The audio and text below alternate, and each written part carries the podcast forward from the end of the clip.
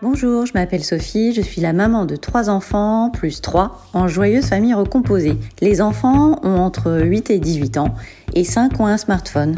Le sujet des écrans est parfois épineux, tant nous avons l'impression que les enfants passent leur vie dessus. Les temps d'écran paraissent souvent trop longs et sans activité, le seul réflexe est de prendre son téléphone, alors qu'il est si délicieux de s'ennuyer. Ce qui nous interroge aussi, c'est le contenu de ce que visionnent les enfants, qui est souvent très difficile à contrôler.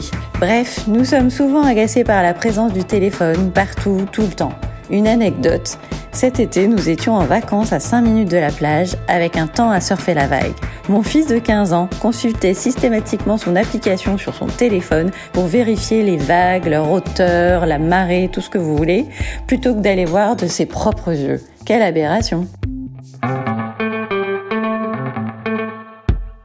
Ma mère m'a dit que lorsqu'elle était jeune, elle se faisait engueuler par son père parce qu'elle écoutait les Beatles toute la journée dans sa chambre.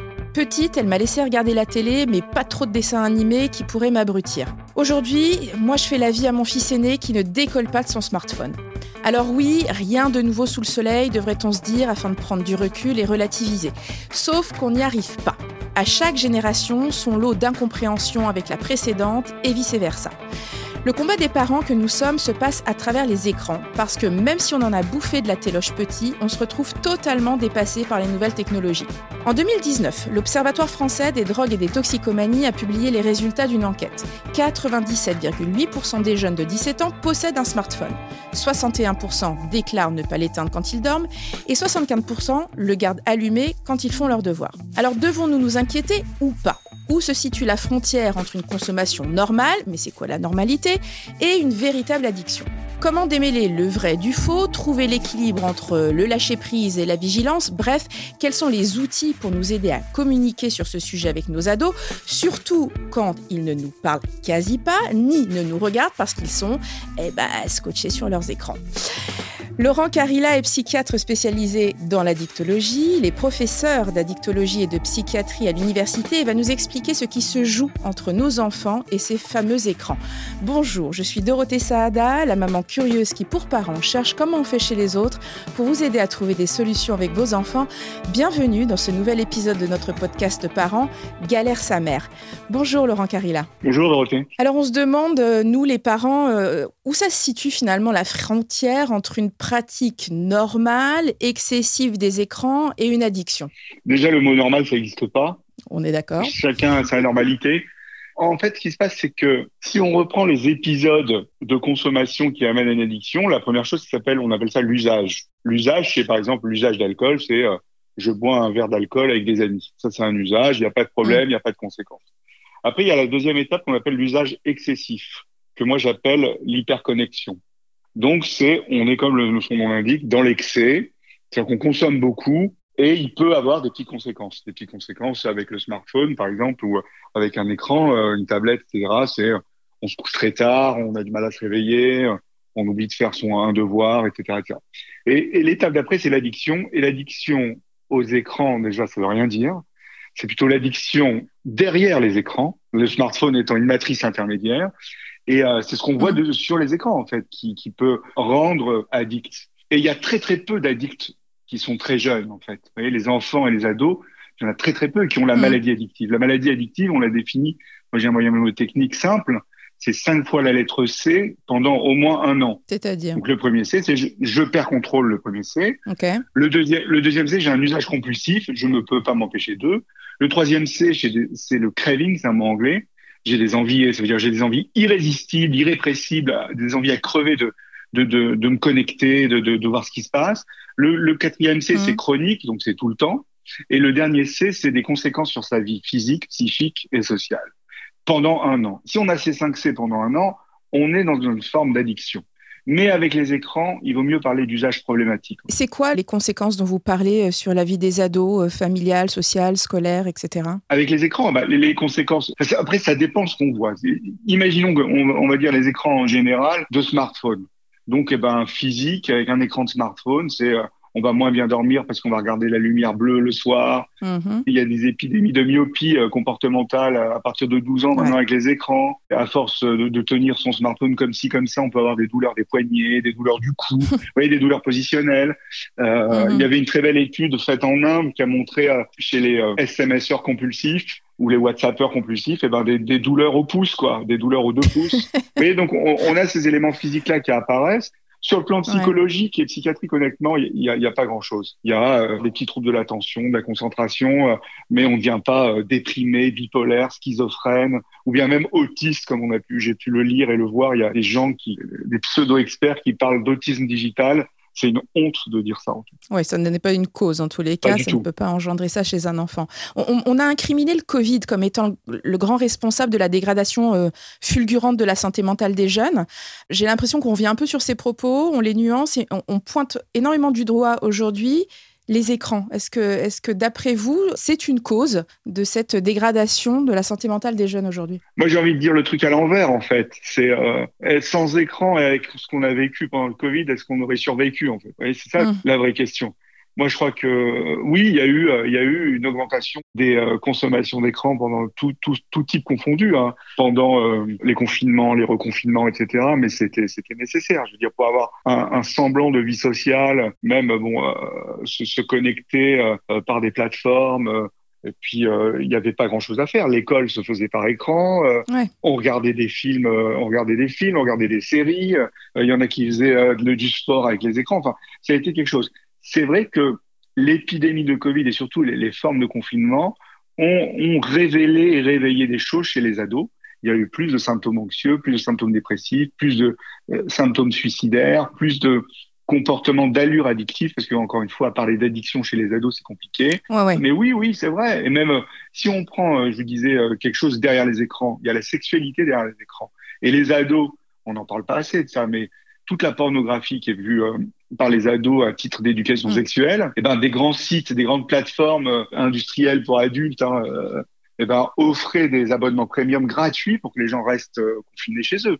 Et il y a eu des stats et c'était assez drôle. On voyait des pics de consommation à des heures qui n'étaient pas habituelles en fait, et notamment chez les ados. ouais. Alors, du coup, on parle pas d'addiction, on parle d'être accro pour un ado, peut-être? On va parler, on va parler d'hyperconnexion pathologique ou d'usage problématique. Ok, alors usage problématique, c'est plus court.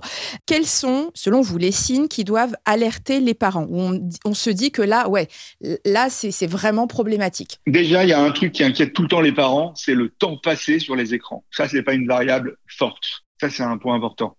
Ce n'est pas parce qu'on passe beaucoup de temps qu'on est addict c'est plutôt qu'est-ce qu'on y fait, qu'est-ce qu'on voit, comment est, euh, l'ado ou l'enfant, euh, sa personnalité, euh, son sommeil, est-ce qu'il n'est pas plus anxieux, plus irritable, est-ce qu'il n'arrive pas trop à décrocher? Et quand il décroche, il est, il est pas bien, est-ce que euh, ces résultats scolaires en pâtissent, etc. C'est plutôt des symptômes comme ça qu'il faut évaluer. Non, mais c'est hyper important là, parce que vous venez de dire quand même, et moi en tant que maman d'ado, là, c'est quand même super important. Vous dites que finalement, c'est pas tellement le temps passé sur l'écran qui est important. Non, c'est une variable à prendre en compte, okay. mais c'est pas ça qui dit oh là là, es complètement accro, euh, c'est complètement problématique et tout. Parce que il y a quelque chose d'important, vous le disiez en introduction, c'est que vous et moi, a priori, on a été bercés avec la télé, avec la télévision, avec mm. des séries télé du dimanche, avec des trucs euh, comme ça, quoi.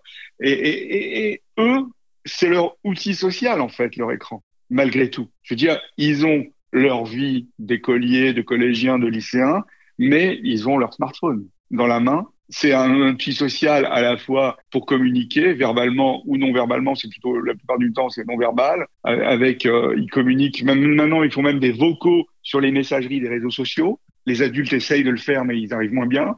Euh, ils maîtrisent parfaitement les outils et tout. Donc il y a, y a, ce côté-là aussi, il faut se dire quand même cet outil-là fait partie de leur génération et ils ont été bercés avec cet outil en fait, pas comme nous. Nous, on a une autre vision des choses. Et c'est vrai qu'on peut se dire, ah, il a passé quatre heures sur son écran, mais qu'est-ce qu'il fait? Eh ben, Il peut regarder euh, des trucs intéressants sur YouTube. Il peut aussi, avec euh, les limites d'âge autorisées, et ça encore en France, c'est hyper compliqué, je trouve, ailleurs aussi, mais les parents, ils font pas très très attention à ça, mais ils autorisent leurs enfants à se connecter à tous les réseaux sociaux, et notamment TikTok, Snapchat et Instagram.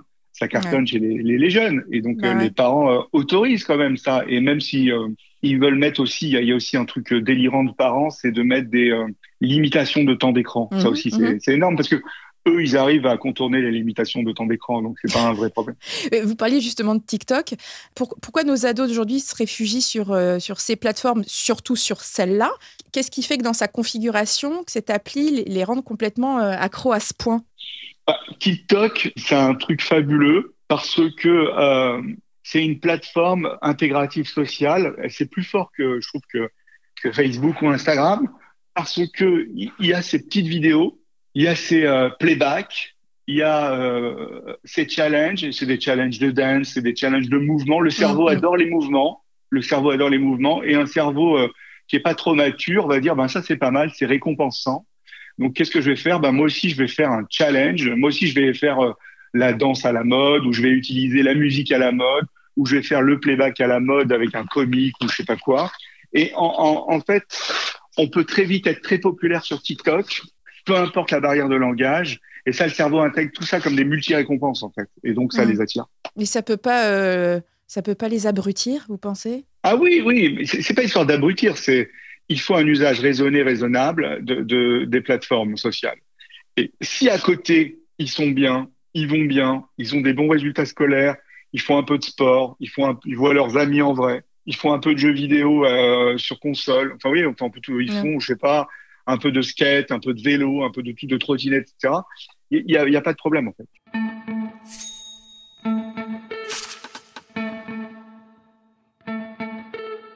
Alors, nous, on est les parents première génération euh, d'enfants euh, bah, accros au smartphone, hein, comme ça. Et, franchement, on en parle entre nous, on se sent quand même assez démunis la parole a quand même peu d'impact. On essaye de parler avec nos ados, mais bon, en même temps, c'est des ados, donc ils nous écoutent pas. Hein. C'est voilà, c'est comme ça.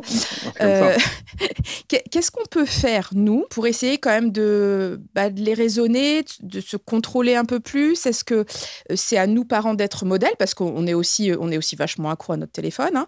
Euh, est-ce que vous en parliez On doit mettre un contrôle parental? Est-ce qu'on doit parfois sévir? Confisquer ou on lâche la lutte et on arrête de diaboliser le, téléphone Qu'est-ce qu'on doit faire? On, est complètement paumés, en fait, nous les parents. Ouais, déjà, le, premier point, c'est on est parents, on est modèle dans l'usage du smartphone. Tant que ça, ça sera pas intégré, les enfants et les ados, il y a quelque chose en théorie comportementale qui s'appelle le modeling, c'est-à-dire que on va faire plus tard, on fera comme les grands. Donc euh, à l'époque, c'était moi à mon époque, euh, faire comme les grands, c'était fumer des cigarettes. et là maintenant, eux faire comme les grands, bah, c'est utiliser euh, les écrans, les smartphones. Mm. J'aurai mon smartphone quand je serai au collège, en sixième. J'ai hâte d'être en sixième, j'aurai mon collège. Et maintenant même, ça, c'est en septième, au CM2. Et après, c'est vraiment le modèle parental. Après, dans le, le cercle éducationnel, c'est aussi, c'est il vaut mieux éviter les écrans dans les chambres mm. dès le plus jeune âge. Et mais pareil, les parents ne doivent pas avoir d'écran dans les chambres aussi. Alors il y a des parents qui disent ah non, moi je peux pas, c'est mon réveil, euh, c'est mon réveil, mon smartphone. C'est pas vrai, on peut on peut encore acheter des réveils. Euh, tout à fait, oui. Hein, hein, des réveils euh, de tout type, électroniques ou ce qu'on veut.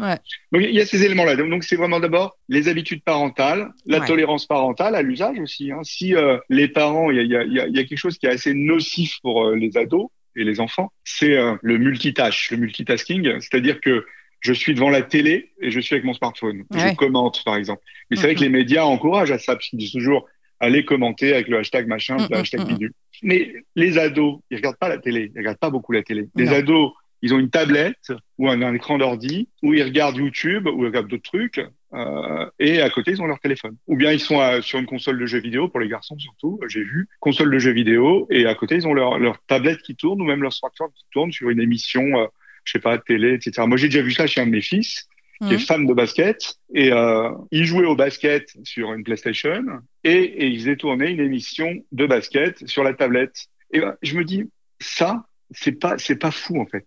Le, le, le, système n'est pas fou. Mm. Le système fou, c'est je suis devant un écran de télé et je fais un petit jeu vidéo en même temps sur mon smartphone. Et ça, figurez-vous, moi j'ai remarqué chez certaines de mes patientes qui ouais. viennent pas pour ça, des patientes qui viennent pour des problèmes d'addiction, et elles me disent ouais moi je regarde des séries à la télé et en même temps je joue à Candy Crush et des fois je me fais un verre d'alcool ou une ligne de cocaïne. Et donc mm. on, on voit ce truc de multitâche, ça c'est délétère plus on est jeune, plus c'est délétère. Je veux dire, comme autre conseil, il faut respecter les limites d'âge des réseaux sociaux aussi. Ça, c'est capital. Et alors, on peut les rappeler? Bah, C'est 13 ans, en gros, la limite d'âge. Hein. C'est 13 ans. Et il y a, y a, une chose, une autre chose, c'est inutile, c'est pas utile euh, sur les réseaux sociaux quand vos enfants sont sur les réseaux sociaux d'être vous sur leurs réseaux sociaux pour être amis ou followers. Ça sert pas à grand chose en fait. Il faut plutôt discuter en amont, pendant, après, euh, avec ces ados sur bah, les réseaux sociaux. Ah ouais, qu'est-ce que tu fais sur Instagram euh, Qu'est-ce que tu fais, je sais pas, sur Snapchat, euh, sur TikTok, qu'est-ce que tu regardes et tout. Des, des, trucs, vous voyez, plutôt pratiques et, et ludiques. Et essayer de partager avec eux, quoi, finalement. Voilà, il faut partager. Et il y a un élément important en tant que parent, c'est qu'il faut leur dire ce qu'il faut faire et ce qu'il faut pas faire sur les réseaux sociaux. Et ce qu'il faut faire et ce qu'il faut pas faire sur Internet. Ce qu'il faut faire et ce qu'il faut pas faire sur WhatsApp, parce qu'il y a des groupes de WhatsApp de partout. Ouais, mais en même temps, c'est pas facile parce qu'ils ont le sentiment que comme nous, on est déjà has -been, eux sont capables de nous soutenir mordicus, mais ce que j'ai vu, ce que j'ai lu, euh, c'est vrai. Et puis nous, on essaie de lui dire, oui, mais enfin, il faut que tu prennes du recul, il y a aussi des fake news, etc. Mais ils peuvent nous dire, non, non, mais moi, je sais, en fait. Et ça, c'est compliqué. On peut démonter l'argument avec... Euh, un argument sur Internet, avec d'autres arguments sur Internet. Mais mmh. il y a aussi la question de tout ce qui est pornographie, tout ce qui est cyberharcèlement, euh, cybersexualité, ça, les parents, ils en parlent pas du tout, pas du tout, du tout. Comment on aborde le sujet? Bah, Il faut y aller franco, en fait. Il faut y aller franco. C'est voilà, il y a des sites de streaming porno, euh, euh, il y a des webcams, il y a des sections. Alors ça peut être délicat. Il n'y a pas une histoire de genre pour discuter avec son enfant. C'est pas le papa avec le garçon et la maman. Ouais, parce qu'il y, a aussi dans ce, inconscient collectif des choses comme ça où ah là là, moi je, je, je, suis papa, je peux pas parler avec ma fille de sexualité, etc. Notamment de sexualité virtuelle. Donc il faut quand même il faut quand même évoquer ça. Le contrôle parental, on peut l'essayer, mais euh, ça sert pas à grand chose en fait, parce que les enfants savent le détourner. Ils savent, euh, ils arrivent à trouver la clé à un moment. Mm. Et après, il y a à définir ce temps de connexion. Voilà. Si tout va bien dans la vie de l'ado, si tout est bien, donc il y a un temps raisonnable. C'est voilà, c'est pas c'est pas 6 heures, 7 heures, c'est euh, 2 3 heures. Euh, tout en prenant en compte quelles sont les habitudes de consommation euh, dans la famille, etc. Mais mais il y a ces éléments-là. Pour ça, il, il faut pas diaboliser le truc. Alors, couper les connexions, confisquer, tout ça, ça sert à rien. Parce qu'il y a une étude qui montrait que couper l'accès, c'est comme si on avait un hyper accès, en fait. Ça donne les mêmes sensations euh, psychologiques. Donc, pas très bonnes. Ah ouais.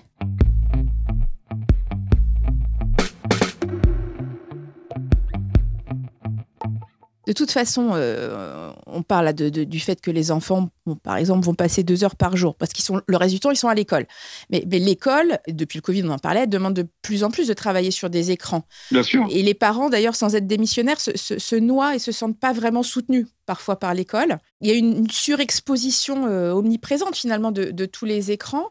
Et nous, on a du mal à naviguer avec ça parce qu'on on essaye quand même de garder le contrôle et de leur dire de ne pas être tout le temps sur les écrans. Mais est-ce que finalement c'est nécessaire ce discours ou est-ce qu'on on dit bah voilà, tu as ton ordi, maintenant aujourd'hui tu bosses avec ton ordi, c'est comme ça, tu as ton téléphone à côté euh, ou alors quand ils doivent faire leurs devoirs, on doit quand même dire euh, non non, euh, c'est pas d'écran quand tu bosses encore une fois, je veux dire, toute la nouvelle génération, ils ont les écrans, ils ont les ordinateurs portables. Moi, je le vois à la fac de médecine, mais mmh. j'ai vu comment ça a changé. Avant, ils prenaient des notes sur un stylo papier. Maintenant, ils ont tous des ordinateurs quasiment. Ils prennent des notes sur un ordinateur. Et je peux me dire, moi, pendant que je fais cours, mais est-ce qu'ils prennent des notes ou ils regardent un autre truc Alors, des fois, je les, des fois, je les chambre un peu. Mais ouais. voilà, euh, je veux dire, il faut distinguer le temps écran travail du temps écran loisir. Donc, il y a ces deux éléments-là. C'est-à-dire que tout le temps écran école, ben c'est le temps écran école, c'est le temps de travail. C'est comme euh, vous et moi euh, devant notre ordinateur au travail. Oui, mais c'est ça, c'est ça qui interpelle les parents de se dire est-ce que justement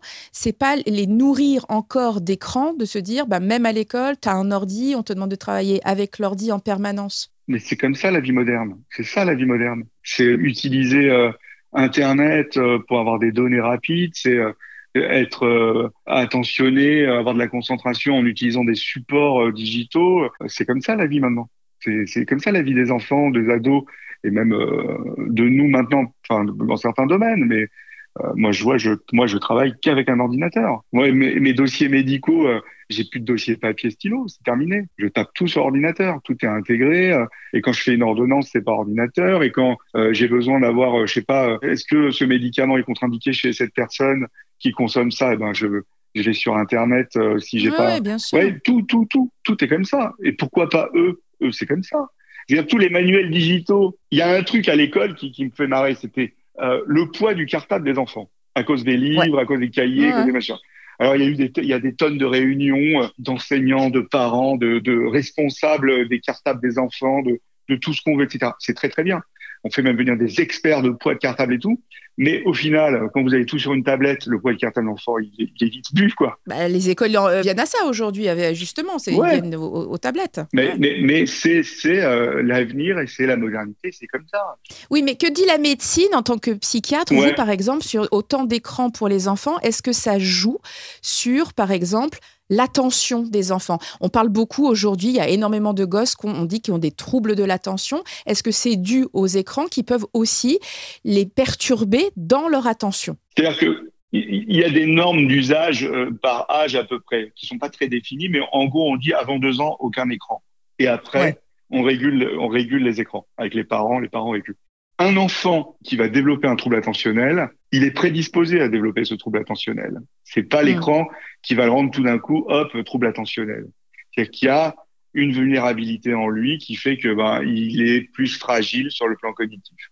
Mais c'est vrai que si vous laissez votre enfant de, je sais pas, je dis n'importe quoi, de 5 ans ou 6 ans, 8 heures devant un écran ou 8 heures devant une console, où euh, les normes d'âge sont pas respectées pour des jeux vidéo avec les niveaux de violence, etc. Bien sûr que ça peut le rendre un peu, euh, ça va un peu le perturber. Son cerveau n'est pas mature. Mais en aucun cas, par exemple, il va avoir une épidémie de troubles hyperactifs avec déficit de l'attention à cause de l'exposition aux écrans. C'est pas vrai, ça. Il y a, il y a, des, il y a des personnes, c'est comme ceux qui disent l'autisme digital. Il n'y a, a, pas de maladie digitale. Il y a un développement de conséquences chez des enfants et des ados qui sont prédisposés. Si vous faites fumer un, un, un enfant à 6-7 ans, euh, oui, il va, il va peut-être consommer d'autres substances à 13-14 ans, c'est sûr. Oui, mais pas tous les enfants.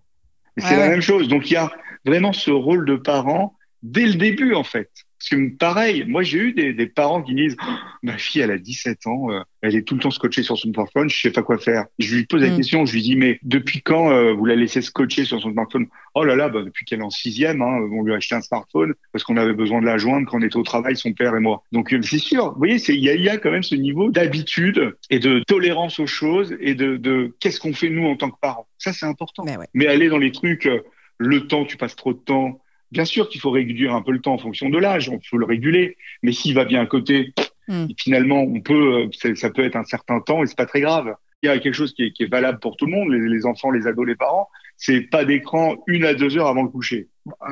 Moi, j'aimerais bien, je suis, je suis, curieux de savoir qui pratique euh, cette règle à la lettre. Est-ce est qu'il y a des études euh, psy médicales justement sur euh, les écrans, euh, la consommation excessive ou l'addiction euh, vis-à-vis des ados? Est-ce oui. qu'on travaille dessus? Oui, oui, bien sûr. Il y a plein d'études qui, qui, se font autour de la consommation excessive, l'usage problématique surtout. Hein, on l'appelle l'usage problématique en fait. Ouais. C'est un terme quasi médicalisé et même psycho-psychiatrique quoi.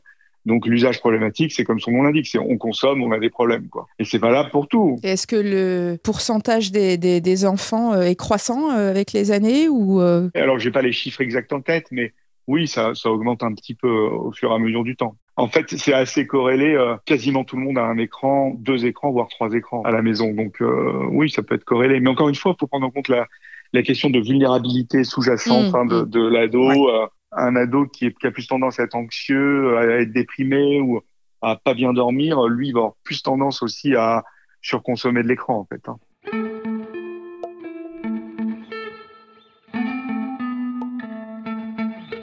On parlait de ces écrans, j'ai bien entendu, j'espère que les parents l'entendent aussi, qu'il ne faut pas les diaboliser. Non, ça sert à rien. Enfin, vous pouvez, ils peuvent le faire, ça sert à rien. c'est aussi bah, cette génération, hein, on le disait, à chaque génération ses avancées. Pour terminer, d'un point de vue euh, même encore plus positif, euh, quel est votre avis sur tout ce qu'apporte justement de positif à, à, nos ados les écrans aujourd'hui? Le positif, eh ben, c'est euh, ben, ça sociabilise, ça maintient le lien aussi. Mmh. Euh, on l'a vu pendant les, le confinement, c'était le meilleur exemple. Bien sûr. Même après, je veux dire, ils ont des habitudes de consommation euh, sociale qui sont très différentes de celles des adultes. Par exemple, il y a une application qui s'appelle Be Real où ils oui. s'envoient des photos, euh, photos, ils se répondent en photo. C'est très sociabilisant en fait. Ça, comme. Euh, très créatif aussi. Alors, je trouve qu'ils sont assez oui, créatifs nos jeunes. Exactement, exactement. Après bon, il y en a qui sont un peu plus vulnérables et qui vont basculer euh, dans un côté très excessif. Il y a le côté social, il y a le côté euh, euh, ouais, on maintient un lien. Il y a le côté aussi information, il y a le côté euh, récompensant, il y a le côté plutôt sympa et jovial. Non, il y a, il y a plein de choses bénéfiques avec les réseaux sociaux et, et, les écrans. Et puis les smartphones, c'est le doudou de tout le monde maintenant quand même. Hein. Bon, donc finalement, on dit aux parents de pas trop se faire de bile, mais par contre, on est vigilant si on voit un enfant qui semble plus apathique ou qui n'a pas de, relations sociales ou qui dort mal, qui fait pas de sport. Et... Exactement, exactement. C'est plutôt ça. C'est plutôt si c'est et pas mettre ça forcément sur le dos de l'écran, mais mais euh, mais c'est euh, voilà, c'est euh, le comportement de mon ado a changé ou il est pas bien, il reste justement, il s'isole avec cet écran. Là, voilà, il faut s'inquiéter, mais c'est pas l'écran qui fait tout ça. L'écran joue un rôle. Si on est inquiet, euh, on, fait quoi? On va consulter en pédopsychiatrie. On sait que c'est pas facile hein, aujourd'hui quand même d'avoir des, rendez-vous. Non, c'est compliqué. Il y a plusieurs choses. Il y a d'abord contacter son médecin traitant, c'est la base pour essayer de faire un point. Après, il y a ce qu'on appelle des consultations jeunes consommateurs, où, normalement ils doivent être, euh, il y en a partout en France. Normalement, dans les consultes jeunes consommateurs, ils doivent être au fait de ce type de comportement-là aussi. Euh, la pédopsychiatrie, c'est vraiment quand il y a un trouble psychiatrique, euh, voilà, sous-jacent, quoi, une dépression de l'ado, euh, un risque suicidaire, un trouble hyperactif avec déficit de l'attention, tous ces éléments-là. Mais médecin traitant et CJC, donc consulte jeune consommateur, ça peut ça peut aider. Après, vous avez des centres d'addictologie, il y en a pas beaucoup malheureusement, mais où il y a des pédopsychiatres dedans. Merci beaucoup, docteur Carilla, pour euh, voilà toutes, euh, toutes ces informations au sujet des écrans. Je pense qu'il va faire du, beaucoup de bien euh, aux parents qui nous écoutent. Merci infiniment. Merci à vous. Retrouvez sur le site parents.fr tous nos témoignages et nos articles sur le sujet. Vous pouvez nous écouter sur toutes les plateformes Spotify, Deezer, SoundCloud. Et n'oubliez pas, c'est tous les premiers samedis du mois que vous retrouvez le nouvel épisode de Galère sa mère. Si vous avez envie que l'on aborde un thème qui vous tient à cœur, mettez-nous vite 5 étoiles et envoyez-nous vos suggestions en commentaire.